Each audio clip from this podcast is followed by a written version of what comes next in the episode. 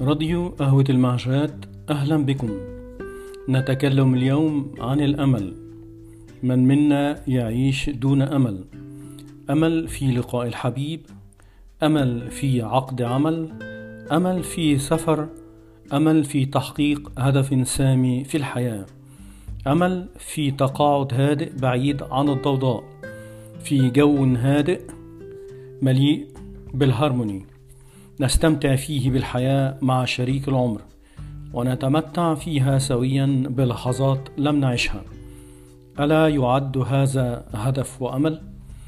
كل منا قضى عمره كله في السعي من أجل الرزق ومن أجل تحقيق السعادة لأسرته الصغيرة والكبيرة كل منا قطع مسافات ومسافات للوصول إلى هدف يحلم به وبعد هذا المشوار الطويل يأمل الإنسان كان رجلا أو امرأة بجائزة الاستقرار وقد يكون هذا الاستقرار مادي أو معنوي. ولن يكون له طعم إلا إذا اقتسمناه مع الحبيب أو شريك العمر. نحلم دائما بأشياء قد نحققها أو قد تكون بعيدة المنال. ومنا من يصل لها ومنا من يخفق.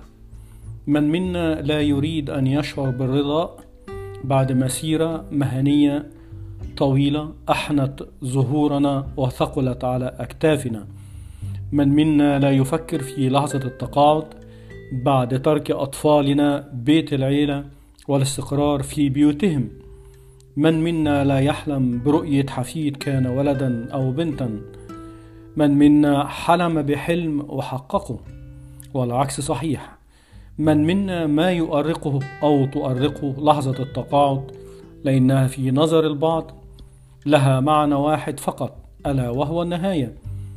من منا ما سرح خياله في رحلة بحرية جميلة مع رفيق أو رفيقة الرحلة يستعيد فيها جزء من قوته الروحية والجسدية. من منا من حدد هدفه بعد التقاعد ووصل إليه. أيا كان حالك وأيا كان هدفك.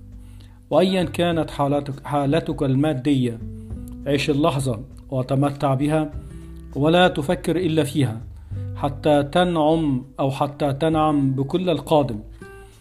استمتع بتقاعدك وبأولادك وبأحفادك وتقاسم معهم متعة اللحظة.